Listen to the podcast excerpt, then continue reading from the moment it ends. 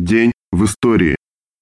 31 октября 1853 года родился Николай Иванович Кибальчич, русский революционер, народоволец, изобретатель, автор первого в мире проекта летательного аппарата на реактивной тяге, который он разработал, находясь в заключении. Николай Иванович Кибальчич был человеком будущего. Он стремился к новому, справедливому, земному миру а еще мечтал о том, чтобы человечество вышло в небо. Даю слово, что все мое время, все мои силы я употреблю на служение революции посредством террора. Я займусь такой наукой, которая помогла бы мне и товарищам приложить свои силы самым выгодным для революции образом. Очень может быть, что целые годы придется работать над тем, чтобы добыть нужные знания, но я не брошу работы, Такую клятву дал он себе еще двадцатилетним. С юности, став студентом Петербургского института инженеров путей сообщений, примыкает к народовольческому движению и сразу проявляет себя как талантливый пропагандист и публицист, формулировавший в нелегальных изданиях программу партии «Народная воля», переводчик коммунистического манифеста, организатор подпольной типографии. Кибальчичу принадлежит одна из важнейших теоретических статей в народовольческой публицистике «Политическая революция и экономический вопрос», посвященная соотношению экономики и политики в революционном движении. Являясь главным техником и разработчиком метательных бомб, участвовал в подготовке покушения на Александра II. 17 марта 1881 года Кибальчич был арестован и приговорен к смертной казни через повешение. Спустя месяц приговор был приведен в исполнение. Уже находясь в тюрьме, за несколько дней до казни, Кибальчич разработал оригинальный проект летательного аппарата, способного совершать космические перелеты. Проект намного опережал свое время. В нем были решены вопросы постепенного горения порохового заряда, управления ракетным кораблем в полете, Всерьез такими задачами ученые занялись лишь в 20 веке. Просьба Николая Кибальчича передать рукопись в Академию наук Следственной комиссии удовлетворена не была, и работа впервые вышла в свет почти 40 лет спустя. Именем Кибальчича названы кратер на Луне, улицы в Киеве, Харькове, Москве, Волгограде, Калуге, Астрахани, Санкт-Петербурге. 1905. Грач – птица весенняя. 31 октября 1905 года погиб от руки черносотенца революционер-большевик Николай Эрнестович Бауман, член Петербургского Союза борьбы за освобождение рабочего класса 1896-1897 года, агент газеты «Искра», руководитель московской организации РСДРП и Северного бюро ЦК партии. В декабре 1903 года Бауман был направлен в Москву для укрепления партийной организации, где он возглавил борьбу московских большевиков за созыв Третьего съезда партии. В Москве он создал тайную большевистскую типографию. Одновременно Бауман был руководителем Северного бюро ЦК партии. В июне 1904 года был арестован в третий раз в октябре 1905 года освобожден из тюрьмы. После освобождения включился в активную революционную работу. В дни Первой русской революции Бауман – один из руководителей революционной борьбы московского пролетариата. 18-31 октября 1905 года во время организованной МК РСДРП демонстрации был убит черносотенцем, агентом охранки. Похороны Баумана вылились в грандиозную трехсоттысячную политическую демонстрацию, сыгравшую большую роль в подготовке московского пролетариата к декабрьскому вооруженному восстанию. В газете «Пролетарий» 25 октября 1905 года был помещен некролог памяти Баумана, написанный Владимиром Ильичем. «Вечная память», – писал Ленин, борцу в рядах российского социал-демократического пролетариата, вечная память революционеру, павшему в первые дни победоносной революции. Пусть послужат почести, оказанные восставшим народом его праху, залогом полной победы восстания и полного уничтожения проклятого царизма. 1905. Кровавый октябрь.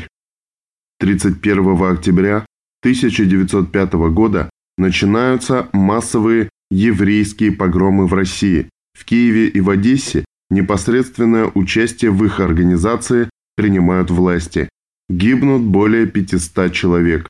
Всего же за время октябрьских погромов 1905 года в Российской империи погибло 1622 и было ранено 3544 человека. Погромы октября 1905 года были направлены не столько против евреев, сколько против революционеров вообще. Так, два самых видных революционера, Афанасьев и Бауман, погибшие во время погромов в октябре 1905 года, не являлись евреями. В целом, среди погибших и раненых было 40-50% евреев. Остальными жертвами черносотенцев оказались интеллигенты и социалисты нееврейского происхождения. По сути, это были погромы революционеров, интеллигенции и демократов, как называли их сами черносотенцы. Сенатор Турау, которому было поручено расследование причин погрома в Киеве, утверждал, что беспорядки 31 октября 3 ноября 1905 года находились в непосредственной связи с общим революционным движением, охватившим почти всю Россию. 1917. До Великого Октября оставалось 7 дней. 31 или 18 октября 1917 года закрытое собрание представителей полковых и ротных комитетов Петроградского гарнизона в Смольном, на котором присутствовали представители почти всех воинских частей Петрограда и его окрестностей, высказывалось за вооруженное восстание. 31 октября 1917 года в меньшевистской газете «Новая жизнь» номер 156 опубликована статья Каменева, где он резко возражает против готовящегося восстания, которое считает несвоевременным. Цитата. «Мы полагаем, что наша обязанность сейчас в данных обстоятельствах высказаться против всякой попытки брать на себя инициативу вооруженного восстания, которое было бы обречено на поражение и повлекло бы за собой самые гибельные последствия для партии, для пролетариата, для судеб революции. Ставив все на карту выступления в ближайшие дни, значило бы совершить шаг отчаяния. Предупрежденное Зиновьевым и Каменевым Временное правительство постановило принять меры против ожидающегося выступления большевиков. Предательство Зиновьева и Каменева не могло приостановить развитие революции. Большевики накопили и сорганизовали огромные силы. Народные массы были мобилизованы. Контрреволюцию окружало революционное море рабочих и солдат. Но вооруженное восстание после предательства Зиновьева и Каменева пришлось отсрочить. Выступать в такой момент значило попасться в ловушку врага. Ленин ни на мгновение не усомнился в победе. Цитата. «Трудное время, тяжелая задача, тяжелая измена, и все же таки задача будет решена. Рабочие сплотятся, крестьянское восстание и крайнее нетерпение солдат на фронте сделают свое дело. Теснее сплотим ряды. Пролетариат должен победить. Конец цитаты. Еще в конце сентября 1917 года Ленин написал брошюру «Удержат ли большевики государственную власть?». О том, что большевики могут взять власть, уже никто не спорил. Вопрос о вооруженном восстании решился на заседании Центрального комитета партии 10 октября всеми голосами, кроме Каменева и Зиновьева. С этого момента началась, параллельно с полемикой печати, подготовка к вооруженному восстанию. В этот же день 1925 года в Боткинской больнице после операции на желудке скончался Михаил Васильевич Фрунзе, революционер, советский государственный и военный деятель. один из наиболее крупных военачальников Красной Армии во время Гражданской войны. 31 октября 1943 года началась Керченско-Эльтигенская десантная операция. Высадкой морского десанта в районе поселка Эльтигин начались бои за освобождение Крымского полуострова от фашистских захватчиков. В результате контрнаступления советских войск на Кавказе и Кубани немецкие войска были выбиты за Керченский пролив. Первым достичь побережья в районе населенного пункта Эльтигин, ныне Героевского, в черте Керчи, удалось десанту 18-й армии, который захватил плацдарм до 5 километров по фронту и до 2 километров в глубину. Немецкое командование, стремясь сбросить его обратно в море, ввело в действие все резервы, однако успеха это не имело. Уже следующей ночью на плацдарм были переброшены значительные силы.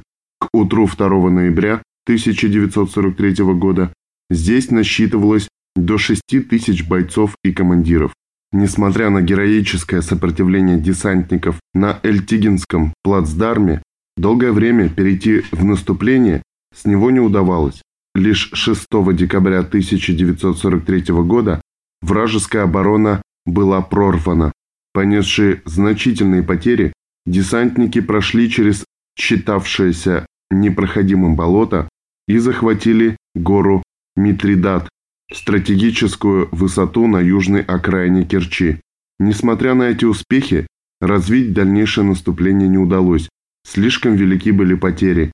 Продержавшись до 11 октября 1943 года, они эвакуировались к соседней десантной группе. Захваченный плацдарм впоследствии сыграл важную роль в Крымской операции 1944 года.